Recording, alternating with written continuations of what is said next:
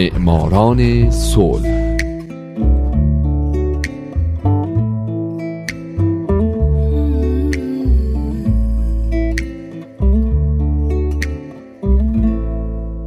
امروز یک شنبه است، اینجا رادیو پیام دوسته و حالا نوبت میرسه به معماران صلح.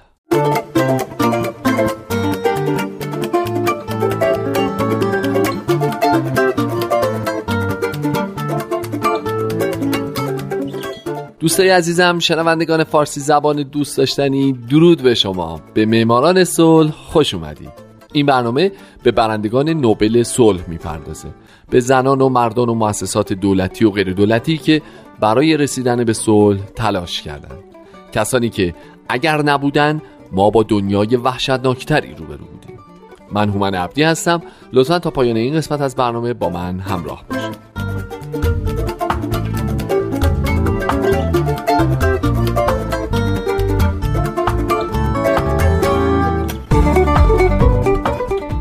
این هفته سال 2009، باراک حسین اوباما، قسمت سوم.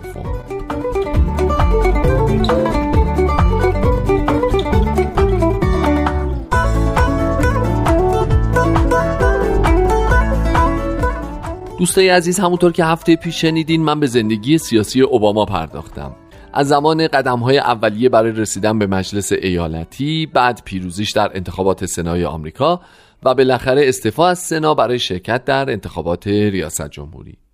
او دقیقاً در 10 فوریه 2007 نامزدی خودش رو برای شرکت در انتخابات ریاست جمهوری آمریکا در مقابل ساختمان قدیمی عمارت کنگره در اسپرینگفیلد ایلینویز اعلام کرد.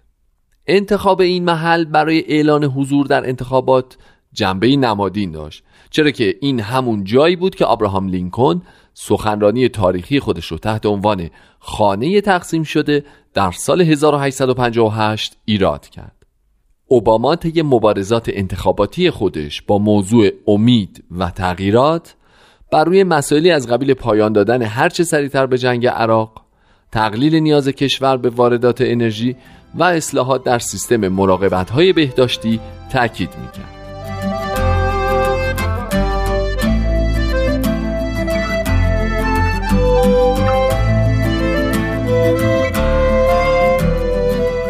تعداد زیادی از نامزدهای حزب دموکرات وارد انتخابات مقدماتی ریاست جمهوری شدند، اما عضویت باراک اوباما در مجلس سنا و سخنرانی‌هاش که شور و هیجان فراوانی ایجاد می‌کرد، همچنین کتاب‌های منتشر شده پرفروشش با عناوین رویاهای پدرم و جسارت امید، سبب شد که جایگاه ویژه‌ای در بین نامزدهای انتخاباتی به عنوان یک دموکرات آینده نگر پیدا بکنه.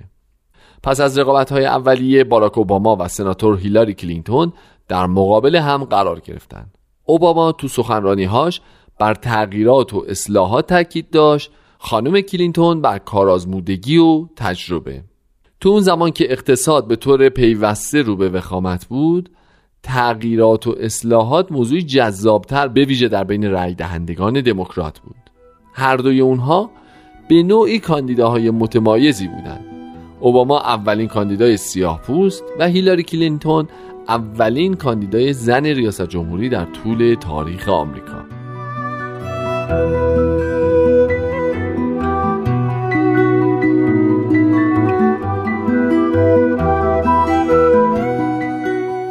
همونطور که می‌دونید، هیلاری کلینتون قبلاً بانوی اول ایالات متحده بود. او را حتی خیلی از آمریکاییان آفریقایی تبار دوست داشتند، به خاطر کارهای خودش و همسرش بیل کلینتون در جهت رفاه سیاه‌پوستان آمریکایی. پس با این حساب اکثریت تصور می‌کردند که اوباما شانس چندانی برای برنده شدن نداره. اما گروه تبلیغاتی اوباما برای اولین بار در انتخابات ریاست جمهوری آمریکا از اینترنت حسابی استفاده کردن و کارزار اینترنتی اونا باعث شد بسیاری طرفدار اوباما بشن که این حتی عده بسیاری از سیاستمداران رو هم متعجب کرد. خلاصه اوباما به خاطر برنامه‌ریزی بهتر، موفقیت بیشتر در جمع‌آوری کمک‌های انتخاباتی، سازماندهی قوی‌تر انجمن‌های حزبی ایالت‌ها و بهره‌برداری بهتر از قوانین و تکنولوژی از کلینتون پیشی گرفت و عاقبت در 7 ژوئن سال 2008 کلینتون از انتخابات کناره‌گیری کرد.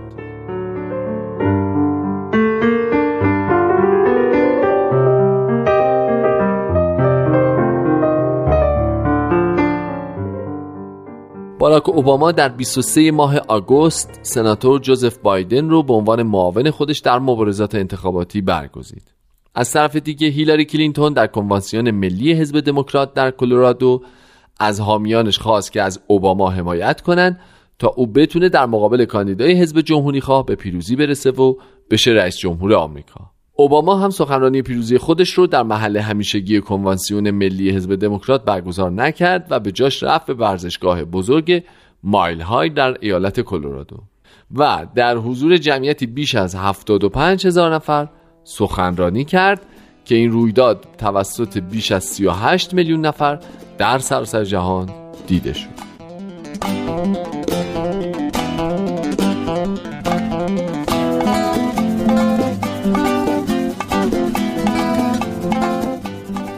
باراک حسین اوباما برنده جایزه نوبل سال 2009 میلادی در طول مبارزات سخت انتخاباتیش با یک بحران جدی مواجه شد.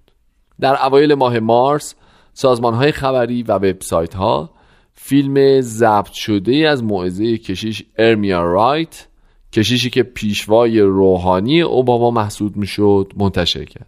این کشیش تو این سخنرانی دولت آمریکا رو به بدرفتاری با سیاهان و انتشار عمدی ویروس عامل بیماری ایدز در بین اونها متهم کرده بود و خطاب به سیاهان آمریکا گفته بود که اونها باید آمریکا رو به خاطر برخورد غیر انسانیش با شهروندان لعنت کنند.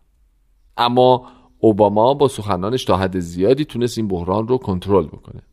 او در اوایل آوریل 2008 در واکنش به سخنان ارمیا رایت گفت: از نظراتی که از جانب آقای رایت بیان می شود عصبانی و دلتنگ شدم. این سخنان تفرقه انگیز و مخرب و در جهت منافع افرادی است که برای افزایش تفکر نژادی تلاش می کنند. بر این باورم این سخنان تصویر درستی از دیدگاه‌های کلیسای سیاه‌پوستان آمریکا ارائه نمی‌دهد. این سخنان ارزش‌ها و باورهای مرا به تصویر نمی‌کشد. ارمیا رایت دیگر آن فردی نیست که 20 سال پیش دیده بودم. هر رابطه‌ای که با او داشتم در نتیجه این سخنان تغییر کرده است. اما با این وجود این جنجال در تقلیل آرای سفیدپوستان برای اوباما در انتخابات مقدماتی تأثیرگذار بود.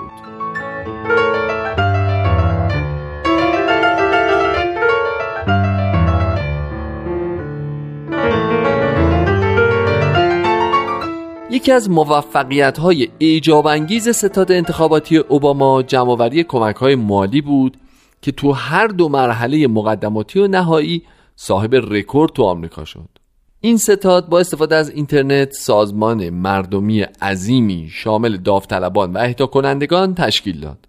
از وقتی که این سیستم انتخاباتی در سال 1976 به وجود اومد تا سال 2008 اوباما اولین نامزد ریاست جمهوری از سوی یکی از احزاب اصلی ایالات متحده بود که به علت وفور کمک‌های مالی از دریافت کمک‌های بیشتر خودداری کرد. او با صرف $1 میلیارد در مبارزات انتخاباتی خودش تونست تمامی رکوردهای هزینه‌های انتخاباتی در تاریخ آمریکا رو بشکنه.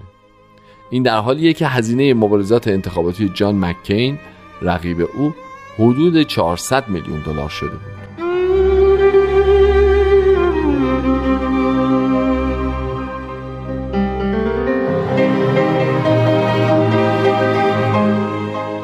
جان مککین نامزد حزب جمهوری خواه بود.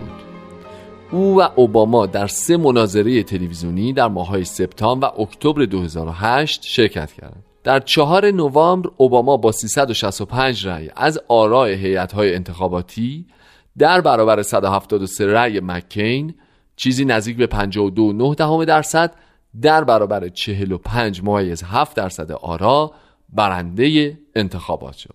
او اولین آمریکایی آفریقایی تباریه که به ریاست جمهوری ایالات متحده آمریکا انتخاب شده.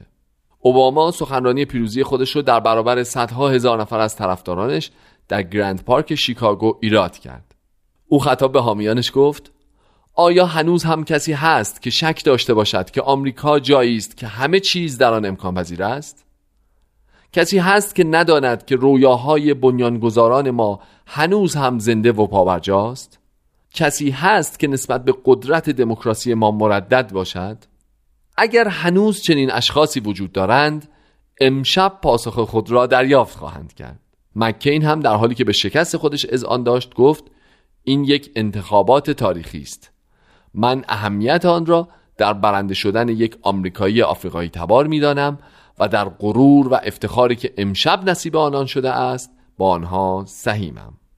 ما هر دو می‌دانیم که از آن دورانی که بی‌عدالتی نام ملت ما را لکه‌دار کرده بود تا کنون راهی بسیار طولانی طی کردیم.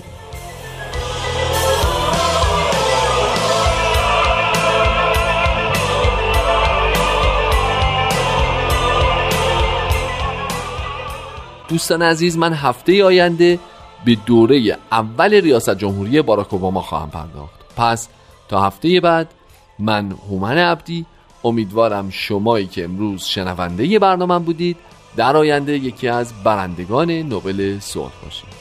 شاد باشید و خدا نگهدار.